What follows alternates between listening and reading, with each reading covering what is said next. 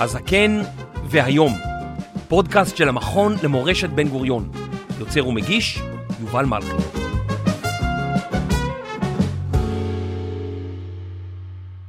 ברוכים הבאים לפודקאסט הזקן והיום.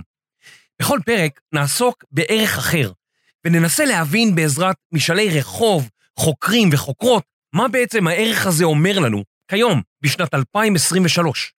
ונתחיל עם המונח ממלכתיות. מגיל צעיר אנחנו שומעים את המילה ממלכתיות. בית ספר ממלכתי, בית ספר דתי ממלכתי, ואז אנחנו עוברים לצבא, גוף ממלכתי, שאחד הערכים שלו הוא ממלכתיות. ולאחרונה גם בטלוויזיה כל הזמן מדברים על ממלכתיות. הוא יותר ממלכתי, הוא פחות ממלכתי, הוא בכלל לא ממלכתי. אבל מה זה לעזאזל ממלכתיות? לא בתור מונח, אלא באמת הסבר שאפילו ילד יוכל להבין. אז נפגשתי עם שלושה חוקרים כדי שיסבירו לי אחת ולתמיד מה באמת אומר המונח הזה. אבל לפני זה יצאנו לרחוב, לשווקים ולגנים של באר שבע, ושאלנו אנשים מה הם יודעים על ממלכתיות. האזנה מענה. אומרים אצלנו הרבה פעמים את המילה ממלכתיות. מה זה בכלל ממלכתיות? ממלכתיות זה בא מהמושג מלך. המלך יש לו כבוד, ויחס, ואינטליגנט. כל מה שקשור לאינטליגנציה הגבוהה, ולטופ של הטופ. זה נקרא ממלכתי. ממלכתיות זה סוג של מנהיגות שגורמת לעם להיות מאוחד. וכשהמנהיגים הם מאוחדים ומחליטים ביחד ומדברים בנימוס ומנהיגים אותנו, זה גורם לממלכתיות בינינו. איזה ממלכתיות נשארה? כולם אחד נגד כולם. בעיניי ממלכתיות זה אדם שיכול להחזיק את כל המדינה שלנו, שהוא באמת ממלכתי, ולא כל אחד יכול לבוא ולעשות במדינה שלנו כמו סמרטוטים. כיבוד התרבות של המדינה, לא להיות ברברי, לא להשתמש לצרכים אישיים בתפקיד שהמדינה העניקה, זה לדעתי ממלכתיות. כאשר גם ממלכתיות היא מנוהלת בעצבים, זה לא ממלכתיות. אלק, תגיד, תאמין לי, אם הייתי יודע מה זה, אחי, לא הייתי פה, אחי. לא בשוק, אחי. קודם כל, אני חייב להבין שרוב הדוברים פה היה גרעין של אמת במה שהם אמרו. זה ניר קידר, נשיא המכללה האקדמית ספיר ויושב ראש קרן אייסף לחינוך. וגרעין לא של אמת, אלא שהם תפסו משהו מהמונח הזה, וזה מעיד על, לפני שאני מסביר מה זה, זה באמת מעיד על זה שאנחנו דוברי העברית מבינים בקישקס, הייתי אומר, מהבטן או מהלב, יותר מאשר מהראש את המידע ממלכתי, וזה נתפס בינינו כמשהו חיובי. ממלכתיות, כמו שהרבה מהאנשים שהיו פה בסקר שעשיתם, אומרים, זה קודם כל, ממלכתי זה של המדינה. בית ספר ממלכתי זה בית ספר שמופעל על ידי המדינה, הוא מופעל על ידי המדינה, הוא ממומן על ידי המדינה, התכנים שלומדים בבית ספר ממלכתי הם תכנים שמשרד החינוך של המדינה מפקח עליהם, מבקר אותם, המדינה משלמת את המשכורות של המורות והמורים שעובדים בבית הספר וכו' וכו' וכו'. במובן הכי בסיסי זה של המדינה, אבל כשאנחנו אומרים של המדינה, כל מי שמדבר עברית כבר מבין שיש שם עוד דברים. כלומר, כשאני אומר של המדינה, זה אומר שזה לא פרטי. במובן הזה, זה לא של קבוצה מסוימת. בוא ניקח צבא ולא בית ספר, אוקיי? ברגע שאנחנו אומרים שצהל הוא הצבא הממלכתי של ישראל, זה אומר שצהל הוא הצבא של מדינת ישראל. הוא פועל לאור האינטרסים והצרכים הביטחוניים והאחרים של מדינת ישראל. הוא לא הצבא הפרטי של בן אדם מסוים, והוא לא הצבא הפרטי של מפלגה או ארגון. הוא לא איזושהי מיליציה, כמו שאומרים. אותו דבר, בית ספר ממלכתי, התכנים שמלמדים בבית הספר הם תכנים שמדינת ישראל, החברה הישראלית חושבת שאלה התכנים החשובים, אזרחות, היסטוריה, תנ"ך, מתמטיקה, אנגלית וכו' וכו', ולא הצרכים שקבוצה מסוימת, למשל היהדות החרדית או קבוצה אחרת, חושבת שאלה התכנים ולא צריך ללמד תכנים אחרים. כלומר, במובן הכי בסיסי זה של המדינה, וכשאנחנו אומרים של המדינה זה כבר בא ואומר, זה מוסד או גוף שמבטא את האינטרס הציבורי. למרבה חוסר הנעימות, יש אנשים באקדמיה שכתבו מאמרים מלומדים על איך הממלכתיות נולדה מתוך הרעיון המשיחי של בן גוריון, או רעיונות משיחיים של בית דוד ובית חשמונאי ומלך וכו'. אין שום קשר. המילה הזאת נולדה אצל בן גוריון לפחות בתחילת המאה ה-20, ממש בתחילת המאה ה-20, סביב 1900 וקצת, כשהוא עלה לארץ, פשוט תרגום מרוסית, גוסודרסטוו זה מדינה, של המדינה, גוסודרסטווני, ב-1912 בן גוריון ויצחק בן צבי, שלימים הנשיא השני של מדינת ישראל, וישראל שוחט, שהיה אחר כך בשומר, ומנכ"ל משרד המשטרה וכו', ועוד קבוצה של חבר'ה מהארץ, נסו ללמוד משפטים באיסטנבול, קושטה, כמו שהם קראו לה אז, ובן גוריון כותב גלויות לקושטה, לאבא שלו, שיושב בפלונסק, בפולין, ויש לנו את הגלויות האלה עד היום, בארכיון בן גוריון. עכשיו הוא כותב לו בעברית, כי אצל בן גוריון בבית, סבא שלו עוד לימד את כולם עברית. והוא כותב לו, הוא מספר לו על לימודי המשפטים באיסטנבול, הוא אומר לו, הלימודים משכים 5 שנים, ככה זה באירופה גם, השיטה האירופית, יוצאים ישר עם MA, ובסוף הלימודים צריך לעמוד לבחינה ממלכתית, המקבילה של היום שלנו של בחינות לשכת עורכי הדין, והוא חושב שאבא שלו אולי לא יבין מה זה הבחינה הממלכתית, אז הוא כותב לו ברוסית, בסוגריים, באותיות קיריליות, גוסודרסטווני אקזמן, כלומר הבחינה הממלכתית, כדי שאבא שלו שיודע רוסית יבין למה הכוונה, זאת אומרת זה ממש, אתה רואה את שהוא תרגם את זה, זה גלויה מ-1912, כלומר אנחנו רואים את זה, והוא כל היומן והמכתבים של בן גוריון מלאים בחברה ממלכתית, זאת אומרת, חברה מה שממשלתית היינו קוראים, בית ספר ממלכתי, חייל ממלכתי, שוטר ממלכתי, פקיד ממלכתי וכו' וכו' וכו' וכו'. אז הביטוי המקורי זה בכלל של המדינה. במחקר מקובל להתייחס למושג הזה של ממלכתיות בשני מובנים עיקריים. זאת טליה גורודס, דוקטורנטית במכון בן גוריון, באוניברסיטת בן גוריון, ועמיתת מחקר במכון לחקר העם היהודי בירושלים. יש את המובן האינטואיטיבי יותר, שמתייחס בעצם לריבונות, כלומר לעצמאות מדינית של הממלכה, נכון? לכן יש לנו צבא ממלכתי ולא מיליציה פרטית, יש לנו בית ספר שהוא בית ספר ממלכתי ולא שייך למפלגה כלשהי וכו' וכו'. המובן השני של המושג ממלכתיות, שהוא גם אני חושבת יותר רלוונטי לחיי היומיום שלנו, ולא רק למוסדות מופשטים, הוא הלך רוח של ממלכתיות. מה זה הלך רוח של ממלכתיות? זה תודעה ריבונית. התודעה שלי כאישה או כגבר, כמי שמסוגלת לפעול במרחב שאני חיה בו. אני לא מוגבלת, מותר לי לדבר, מותר לי לנוע, ואני אחראית לא רק על עצמי, אני אחראית גם על אחרים ועל אחרות. עכשיו, אם ילד שואל אותך, מה זה ממלכתיות, איך היית מסבירה לו? זה שאלה מעולה, אני חושבת עליה כל הזמן, כי באמת יש לי 3 ילדים, וזה מושג מאוד מאוד מופשט. אז אני הרבה פעמים באמת לוקחת אותם לשכונה שלנו, ואני מראה להם את השכן שלנו, רפי, שהוא בפנסיה, והוא מאוד מאוד אוהב לטפח את השכונה, זה חשוב לו, זה משמח אותו, הוא מרגיש שזה שלו, וגם זה משמח אותנו, והוא ממש הפך את החלקים מאוד גדולים מהשכונה שלנו, לנקודת מפגש בין שכנים. ואני שואלת אותם, איך הייתם מרגישים אם רפי לא היה כאן? איך הייתם מרגישים אם השטח היה נראה כמו שהוא היה נראה קודם, עם שברים של זכוכית? וזבל וגללים של כלבים. אז מישהו שמנקה את הרחוב לטובת הכלל הוא ממלכתי? זה לא מישהו שמנקה את הרחוב, זה מישהו שמרגיש שהרחוב הוא גם שלו. ויש לו חובה וזכות להשתתף בשיפור של הרחוב הזה. מה שאני כן צריך להגיד בעיניי זה להגיד רגע. זה איתן דוניץ, מנהל המכון למורשת בן גוריון. איך אני מסביר ממלכתיות בצורה קולחת עכשיו? ואז בשביל זה צריך להגיד ציטוט קצר מאוד של בן גוריון, שאמר שהבן אדם זקוק לחברה כמו אוויר לנשימה. אז החברה צריכה להיות מסודרת, נכון? צריכים להיות לה מערכת של חוקים, אחרת איך יהיה טוב ובואו. יש איזו אמנה חברתית, אני לא יכול לעשות כל מה שאני רוצה, אתה לא יכול לעשות כל מה שאתה רוצה, נוותר על חלק מהזכויות שלנו, תמורת זה שתהיה מערכת מסודרת, כי זה טוב לנו. טוב לאדם בחברה. טוב לאדם בחברה מסודרת, טוב לאדם שיש איזה, בוא נאמר, מקור סמכות כזה שאומר מה מותר ומה אסור לעשות, אחרת יש כאוס. אפילו בימי האדם הקדמון, אתה לא יכול שכל אחד יעשה מה שהוא רוצה, כבר אז היו צריכים לעשות חוקים, האם מותר לצוד ואין וכמה, והאם יש לי מישהי שאני הולך איתה, האם גם למישהו אחר מותר, זאת אומרת חברה תמיד צריכה חוקים. בדיוק, ואז הגענו להתחלה, לדבר הראשון, אנחנו צריכים חוקים, אנחנו צריכים מוקד מרות אחד שיגיד לנו מה נכון ומה לא נכון, אבל אם אנחנו אומרים, החברה צריכה חוקים, החברה צריכה מוסדות, נגיד ממלכתיים, אנחנו גם צריכים להגיד, רגע, אם יש מוסדות כאלה, הם חייבים לשרת אינטרס ציבורי. זאת אומרת, לצורך העניין, אם יש בית ספר ממלכתי, הוא צריך לחנך לאינטרס משותף כלשהו, לטוב ומשותף. זה מה שהוא צריך לעשות.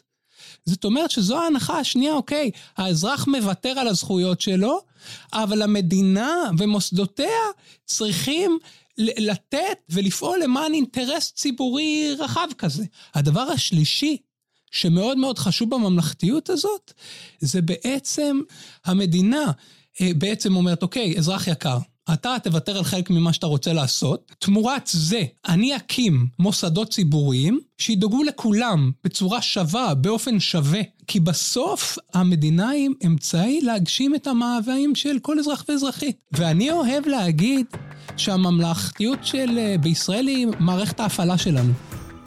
אתה יכול לעשות ורסיה חדשה, נכון? אתה יכול להוליד ממלכתיות 2.0, 3.0, 4.16. עוף על עצמך.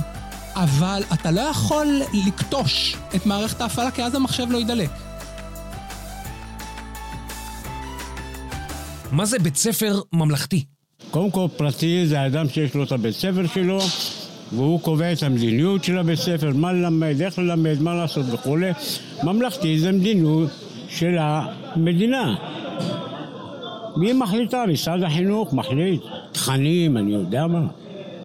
בית ספר שפועל לפי ערכים של המדינה, בסופו של דבר. בית ספר שפחות במדינה שאני אוהב ומעריך, בית ספר שהם לומדים אותו, לאהוב את המדינה, לאהוב אחד את השני, להיות אנשים טובים. שזה אני עדיין מאמין שקיים אצלנו, למרות שהזמנים נראים פחות כאלה. אז שוב, התשובות שהאנשים נתנו פה, יש בהם גרעין של אמת. בית ספר ממלכתי, עוד פעם, צריך להסתכל עליו בשתי רמות. קודם כל, ברמה הבסיסית, בית ספר ממלכתי, כמו שאמרנו קודם, זה בית ספר של המדינה. מופעל על ידי המדינה, ממומן על ידי המדינה, התכנים שלו מפוקחים על ידי המדינה, במידה כזו או אחרת. זה לא חייב להיות משהו דיקטטורי, אלא המדינה בגדול מפקחת עליו. הרמה המעל, אנחנו יכולים לשאול, למה אנחנו רוצים שהמדינה תנהל בתי ספר? ופה חלק מהמרואיינים אמרו את זה. קודם כל, אנחנו רוצים את זה מכמה סיבות. ראשית, אמרנו, חשוב לנו גם האינטרס הציבורי, לא רק האינטרס הפרטי של הבן אדם. הממלכתי זה לחשוב כל הזמן על האינטרס הציבורי. לחברה יש אינטרס שהאנשים והאנשים שבה יהיו משכילים, שתהיה להם קודם כל איזושהי השכלה בסיסית, ידעו לקרוא ולכתוב, יכירו את העולם, ולכן כל מדינה וכל חברה, או רוב המדינות והחברות שאני מכיר, יש להם אינטרס לנהל מערכת חינוך ומערכת חינוך כללית, כדי שכל האנשים, גברים ונשים, בנות ובנים, יהיו משכילים. אנחנו לא חיים בלל עלינו, אנחנו חיים באיזושהי מציאות, ובמציאות יש כל מיני קבוצות, וצריך להגיע לאיזושהי פשרות, עוד פעם, כדי שכולם יוכלו לחיות פה ביחד. יש כאלה שחושבים שהפשרות האלה הלכו צעד אחד יותר מדי, יש כאלה שחושבים שהם לא הלכו מספיק, יש על זה ויכוח, אבל הפשרה עם מערכת החינוך החרדית, או עם כל מיני מערכות קטנות שלווייניות למערכת הממלכתית, נכון, זאת פשרה, שאף אחד לא מאוד מרוצה ממנה, היא גורמת גם ללא מעט בעיות בחברה הישראלית. מצד שני, היא מאפשרת את החיים פה ביחד, שזה דבר חשוב. אוקיי, אז יש שני מובנים. יש את המובן הפשוט של החוק, שאנחנו מכירים אותו משנת 1953, והוא במידה רבה נועד כדי לקחת את הערכים במגילת העצמאות, ובעצם להכניס אותם ולתת להם משמעות בתוך בית הספר.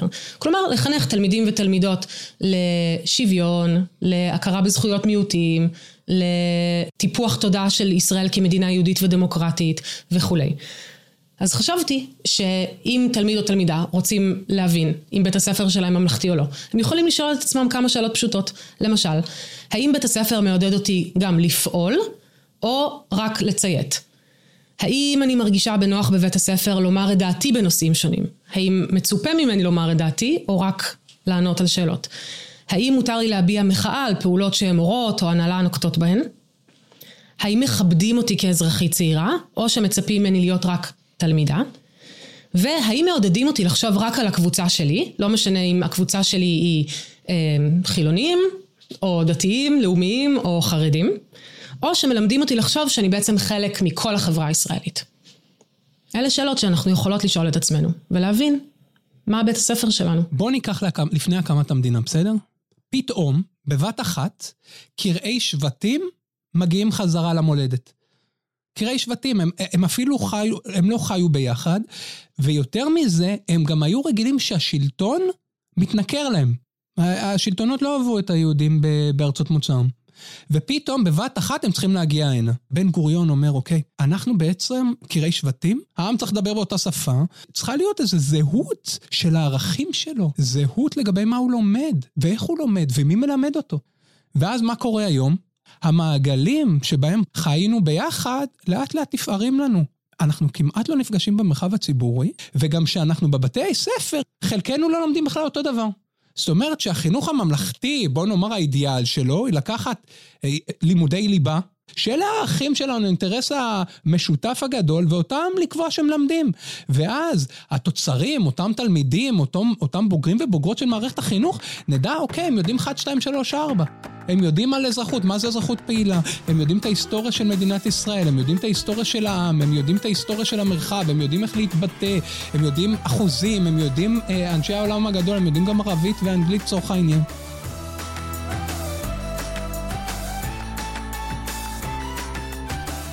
אנחנו שומעים הרבה לאחרונה שהוא התנהג בצורה לא ממלכתית, הוא כן ממלכתי.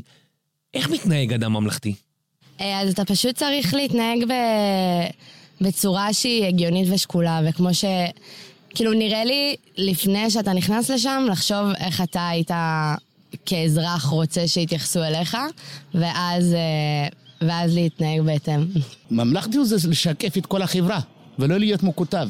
אם אתה רוצה להיות גם לייצג אותי ואת כולם, אתה צריך להיות באמצע. זה ממלכתי לדעתי. אם אני נענה לחוקי המדינה, אז אני ממלכתי. ברגע שאני אנרכיסט, ואני אומר, לא מעניין אותי, מה הם אומרים, אז גמרנו, אני לא ממלכתי. אני לא בטוחה שיש כזה דבר אדם ממלכתי.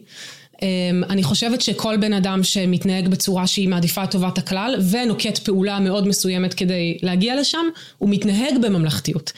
היום למשל יש מפלגה שקוראים לה המחנה הממלכתי, בוודאי שיש במושג הזה סוג של אוקסימורון.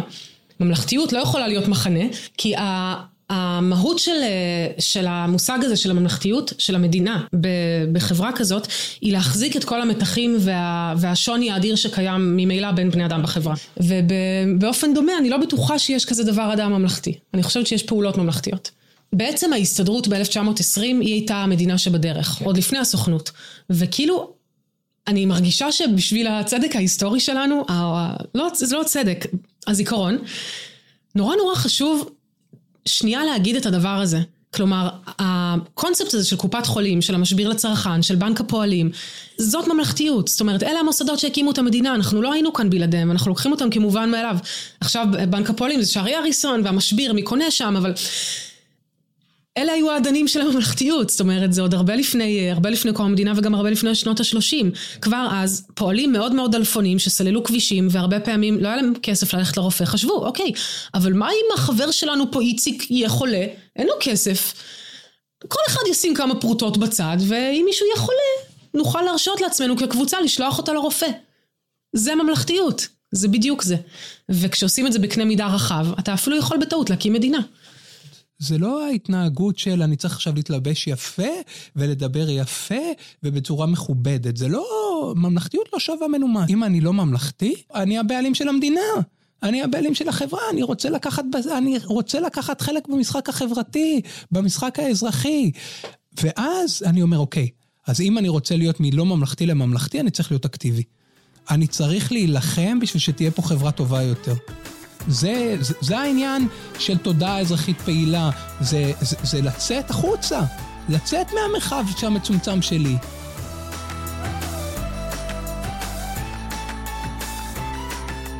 אני משרת בחיל חינוך, ואני מרצה המון בכל הארץ, להמון יחידות צבאיות, וכשאני לובש את המדים, אני הרבה פעמים מרגיש שאני משתנה בתור בן אדם. השפה שלי משתנה. במקום להגיד התנחלויות, אז בצבא אנחנו אומרים יישובים, ולא מתנחלים, אלא מתיישבים. ואנחנו לא אומרים שטחים, אלא איוש. ולא משנה מאיזה צד אתה של המפה הפוליטית, אבל כשאתה לובש את המדים, אתה הופך להיות מין בן אדם מאוד מאוד ממלכתי. אז כאילו אני מרגיש על עצמי הרבה פעמים שאני כאילו הופך להיות ממלכתי בצבא, ובצבא אנחנו יודעים שהוסיפו ערך לכל ערכי צהל, שזה משהו גדול, את ערך הממלכתיות. מה זה בעצם אומר ממלכתיות בצהל? בצבא אומר מהפריט שהם לא צריכים להתעסק בפוליטיקה, שהם צריכים קודם כל לקדש, שהם נלחמים בעד ארצנו, וזהו, לא צריכים להיכנס לריבים ולתככים שיש בחברה, אלא להתנהג בצורה ממלכתית, מה שנקרא, לשרת בצהל, לשמור על ההגנה של המדינה, לעמוד בעד ארצנו. בסופו של דבר, כל חייל נשבע. כשהוא נכנס לצבא, הוא נשבע להגן על ארצו. מה שקרה עם הטייסים, הסרבנות למשל, הם התנהגו בצורה ביזארית, מה שנקרא. אז הצבא והחיילים וכולם צריכים להיות ממלכתיים, כן? ולא סקטורים, ולא פתאום נוטים למפלגה זו או למפלגה אחרת. הם לא צריכים להיות קשורים בכלל לפוליטיקה, או יבואי לנו. אני חושב להסתכל יותר כללי, באמת. להסתכל יותר כללי, להיות יותר... אני חלק ממשהו גדול, אז אני צריך להתייחס לזה בהתאם ולהתנהל בהתאם לדבר הגדול. קודם כל, באיזה שנה הוסיפו את הערך הזה, אתה יודע? עכשיו, ממש לאחר. אני לא מופתעת, כי זה קצת, זה מצחיק להוסיף לצהל ערך של ממלכתיות. הוא בעצמו אחד הגילומים הכי מובהקים של המושג הזה של הממלכתיות. זה קצת כמו שסופרמן ילבש תחפושת עם תמונה של סופרמן שמתחפשים איתה בפורים. הוא לא צריך, הוא בעצמו הדבר עצמו. אלא אם אתה קצת מאבד מדברים מסוימים, אז אתה אומר, רגע, ממלכתיות, בואו נזכיר לכם מה זה אומר. בדיוק, ואז אנחנו מאוד מאוד מסתכנות בלהיטפל לסגנון ולא למהות. למשל, כשאתה חושב על טקס ממלכתי, כמו הדלקת המשואות, אנחנו בפתח הימים הלאומיים עכשיו, אנחנו צריכים לזכור, נכון, שהדגל הוא בסך הכל חתיכת בד שכנראה הביאו מסין, אבל הוא חשוב לנו בגלל הערכים שמאחוריו. בגלל הערכים שמאחוריו בעצם יש טקס. הטקס הוא לא מה שחשוב, הוא הגילום של הערכים. הערכים זה מה שחשוב. לכן אני לא יודעת כמה זה עוזר להוסיף לצהל את המילה הממלכתיות. האמת שזה אפילו מדאיג. עכשיו שאנחנו מדברים על ממלכתיות בצבא, זה אומר, אין קבוצות משנה אחרות. יש את הצבא. עכשיו, למה היה צורך לרשום את זה בערכי צהל, את הממלכתיות? המושג הזה הופך להיות מושג מטריה, הוא הופך להיות מושג פרווה, וצריך להסביר אותו. אתה צריך להגיד שהדבר הזה עם ארבע רגליים, זה שולחן. לפעמים צריך להגיד את זה. יש עכשיו שולחנות עם שתי רגליים ועם שלוש. לפעמים צריך להגיד שתי דיוביס, חברים. זה שולחן, זה צבא, זו ממלכתיות. שימו לב, הממלכתיות הצבאית אומרת 1, 2, 3, 4. בן גוריון אמר בשם הממלכתיות, אני מפרק את הפלמ"ח. בשם הממלכתיות אני מפרק את האצ"ל. בשם הממלכתיות יש צבא אחד. מה הוא אמר לנו כאן? מה הוא אומר לנו כאן? תקשיבו, לא יכולים להיות מקורות סמכות אחרים מלבד צהל והמדינה. שמישהו אחר שהוא לא מהמדינה, אומר מה לחיילים ולמפקדים לעשות של המדינה. קודם כל, צהל פעל תמיד, מאז הקמתו, ואפילו גם ההגנה, ארגון ההגנה, פעל עוד מאז הקמתו, או לפחות שנים ספורות אחרי הקמתו, כארגון ממלכתי, במובן הזה שזה ארגון שקודם כל, הוא לא מיליציה פרטית, אלא הוא כפוף או לשלטונות היישוב, או היום צהל כפוף לחלוטין לממשלה ולכנסת, הנבחרות, וזה ארגון שרואה לנגד עיניו את האינטרסים של מדינת ישראל. כמו שאמרו פה חלק מהמרואיינים, זה לא ארגון פרטי, זה לא מיליציה פרטית של מפלגה, של גוף, של שר, של אדם פרטי כזה או אחר, רב או פרופסור, או לא יודע מה, איזה מישהו עם השפעה שמשפיע על הנוער. יש רבנות צבאית, זה שהכל יהיה לא סתם. זה לא סתם, נכון? הרי שיש את כל הפונקציות האלה בצבא, זאת אומרת שלנסות להכיל את כל הפונקציות, הוא בלבד זה שיודעים שצהל הוא צבא של המדינה, וכפוף למרותה. כלומר, לא יכול לבוא איזשהו איש רוח או אשת רוח, כמו שהיה מקובל פעם, או היום זה יותר נכון לרבנים, ולהשפיע על מה שקורה בצהל. לא. בתוך צהל, החיילים, שרשרת הפיקוד, מקיימים אך ורק את האינטרסים של מדינת ישראל, כמו שהם מועברים בשרשרת הפיקוד מהממשלה הנבחרת, דרך שר הביטחון, לרמטכ"ל ולמטכ"ל, ומשם לכל צהל. הרבה מאוד אנשים מתחילים להרגיש בעולם שאנחנו חיים בו היום, לא רק בישראל. ישראל זה מקרה פרטי של תופעה כלל עולמית, שמשהו בחיים המשותפים שלנו, במה שהרבה פעמים קוראים ברחוב הביחדנס, נפרם, ואנחנו מתקשים להחזיק את החברה כחברה.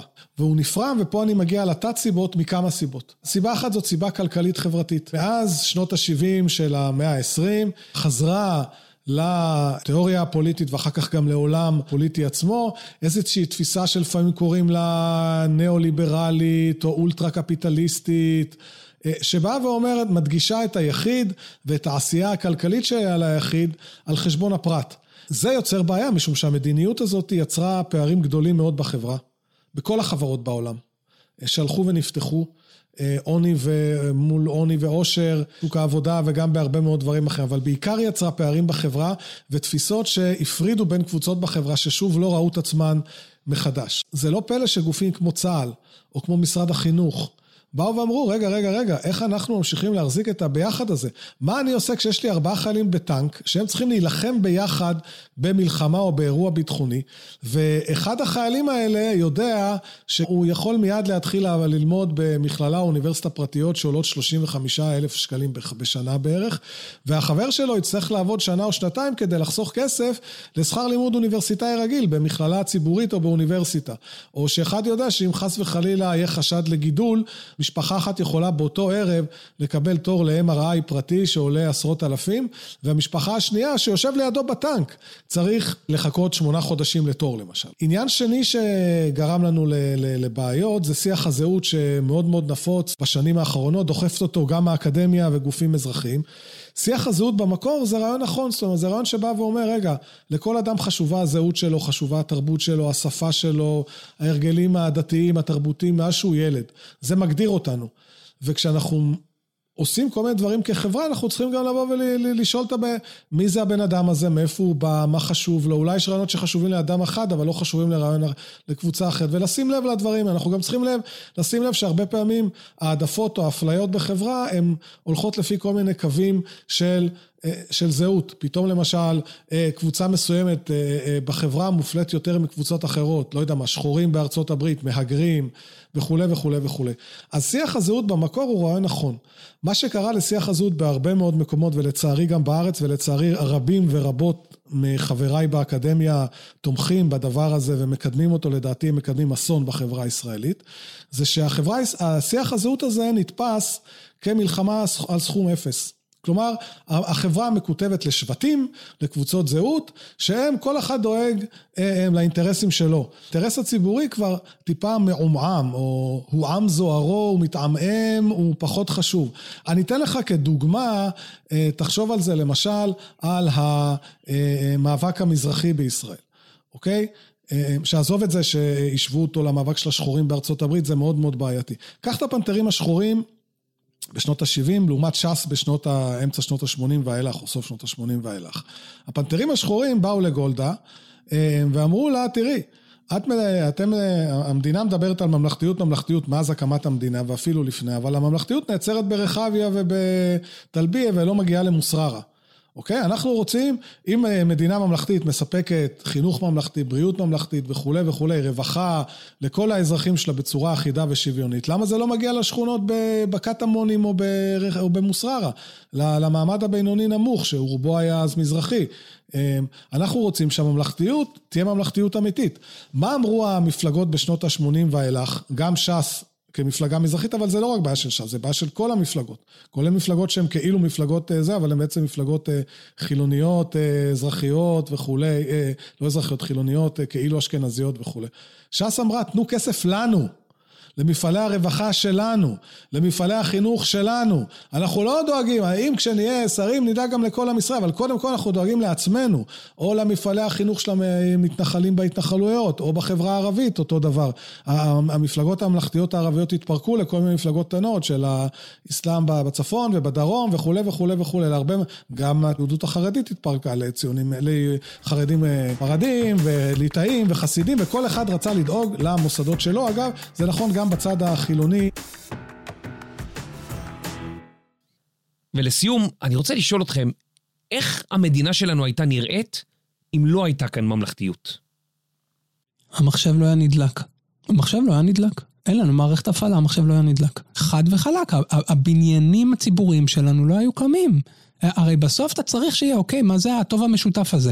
יכול להיות שזרקנו יותר מדי מוצרים פנימה, יכול להיות שהרבבנו חזק מדי, יכול להיות שהיינו על האש יותר מדי זמן, אבל בסוף אתה חייב איזה משהו שיחבר אותנו ביחד, ושיגיד זה הטוב המשותף, לא רואה אנחנו הולכים, אם זה לא יהיה, פשוט לא נהיה. היינו שבטים, לא היה שום דבר מחבר בינינו, לא היו כללי משחק, לא היה אינטרס, לחשוב על האינטרס הציבורי הרחב, כל אחד היה פועל לפי הסקטורים שלו, לפי המאוויים של הקבוצה הראשונה שלו, אם אתה לא רוצה משפחה, אז נגיד שבט, והיינו שבטים, קראי שבטים, מתכנסים לי פה מסיבה לא ברורה, אין כללי משחק משותפים, אין טוב משותף, והמחשב לא היה נדלק.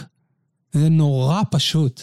התשובה הקצרה מאוד היא סוג של סיוט. אני חושבת שהסכנה הגדולה ביותר לממלכתיות היא אדם שנשאר בדלת המותיו, ולא מאוד מעניין אותו עם החצי מטר שמחוץ לביתו או לדירתו, הוא מאוד מטונף למשל. כל עוד הבית שלו נקי. יש פתגם כזה ידוע שאומר, אני ואחי נגד בן דודי, ואני ובן דודי נגד הזר או כל השאר או משהו כזה. ואני חושבת שזה המקום שאליו אנחנו עלולים להגיע אם הממלכתיות תמשיך להישחק. אנחנו בעצם עלולים להפך למקום מאוד שבטי, מאוד כיתתי. אפשר לחשוב על לבנון, אפשר לחשוב על סוריה, אפשר לחשוב על מדינות בבלקן. אני לא חושבת שזה מקום שילדה בישראל הייתה רוצה לגור בו ולגדול אליו. אני חושבת שיותר נעים לצאת החוצה ולראות שבילים נקיים ואנשים שטורחים על המרחב הציבורי ומרגישים שהוא שלהם. התשובה היא קלה מאוד, לא הייתה פה מדינה. כלומר, או שלא הייתה פה מדינה דמוקרטית, הייתה פה איזו דיקטטורה, וגם לא, הייתה פה דיקטטורה נכשלת. משום שהממלכתיות, כמו שאמרנו, זה ההבנה של חיים בחברה, חיים במדינה. למשל, ההבנה שיש אינטרס ציבורי. וההבנה הזאת צריכה להיות נחלתם של כולם, מראשי המדינה, נשיא, נשיאה, ראש ממשלה וכולי, שרים, שרות, ועד לאחרון, עד דרך בעלי תפקידים, בצבא, במשטרה, בכל מקום שהוא, ועד לכל האזרחיות והאזרחים. עכשיו, אם לאנשים האלה לא תהיה את התודעה של מה זה לחיות בחברה, מה זה, כמו שאחד האנשים פה אמר, לפעול בהגינות, לחשוב על האינטרס הציבורי, להבין שיש לה אינטרס ציבורי, אבל גם יש זכויות לפרט, להרגיש אחריות על המדינה. המדינה לא תוכל להתקיים. המדינה הזאת היא נס אחד גדול, שאם רוב האזרחים המוחלט פה לא יבין מה זה להיות אזרח במדינה, ולא ירגיש אחריות, ולא יפעל לטובת הדבר הזה, מהאזרח הפשוט ועד ראשי המדינה, לא תהיה פה מדינה חד וחלק. בלי ממלכתיות אין מדינה. זאת תהיה מדינה דיקטטורית ומדינה כושלת שתתפרק, עם האיומים שיש לנו פה, לא רק הביטחוניים, גם האחרים, פשוט תתפרק. לא יכולה להיות מדינה בלי ממלכתיות. מה שעושה את המדינה הזאת ליהודית, זה העובדה שהיא דמוקרטית. אם היא לא הייתה דמוקרטית, היא לא הייתה יהודית. היא יהודית רק בגלל שיש פה רוב יהודי, ורוב יהודי חופשי שיכול להביע את העמדה שלו. אם היא תהיה דיקטטורית, ואם לא יהיה פה רוב יהודי, היא לא תהיה יהודית בכלל. לכן, אני אופטימי, אי אפשר פה בלי דמוקרטיה, לא כי זה חשוב, דמוקרטיה היא חשובה מאוד, אבל כי זה לב הציונות. ואני יודע כמה זה מושרש עמוק, עמוק, עמוק בלב רוב האוכלוסייה פה, הרוב המכריע, ולכן בסופו של דבר אני אופטימי, אני חושב שתהיה איזושהי נוסחה חדשה של ממלכתיות ודמוקרטיה, אבל ישראל תישאר דמוקרטיה ממלכתית שומרת חוק ויהודית, כי יש בו רוב יהודי, ולכן בסופו של דבר אני אופטימי. זהו, עד כאן להפעם. בפרק הבא נעסוק בציונות. ציונות, כן, כן, ציונות. זאת לא מילה גסה, ציונות. תודה רבה לכל החוקרים והחוקרות שהשתתפו בפרק. לאיתן דוניץ, מנהל המכון למורשת בן גוריון, פרופסור ניר קידר, נשיא המכללה האקדמית ספיר, לטליה גורודס, דוקטורנטית במכון בן גוריון באוניברסיטת בן גוריון בנגב, ועמיתת מחקר במכון למדיניות העם היהודי בירושלים. תודה רבה לצוות ההפקה והעריכה, ארטיום פינדיורין, בועז יוקלסון, שיר גוטליב, ניבה יאיר שמש ודוקטור בוזי רביב מ-BGU רדיו, תחנת העסקתים של אוניברסיטת בן גוריון בנגב. הפודקאסט בשיתוף המכון למורשת בן גוריון.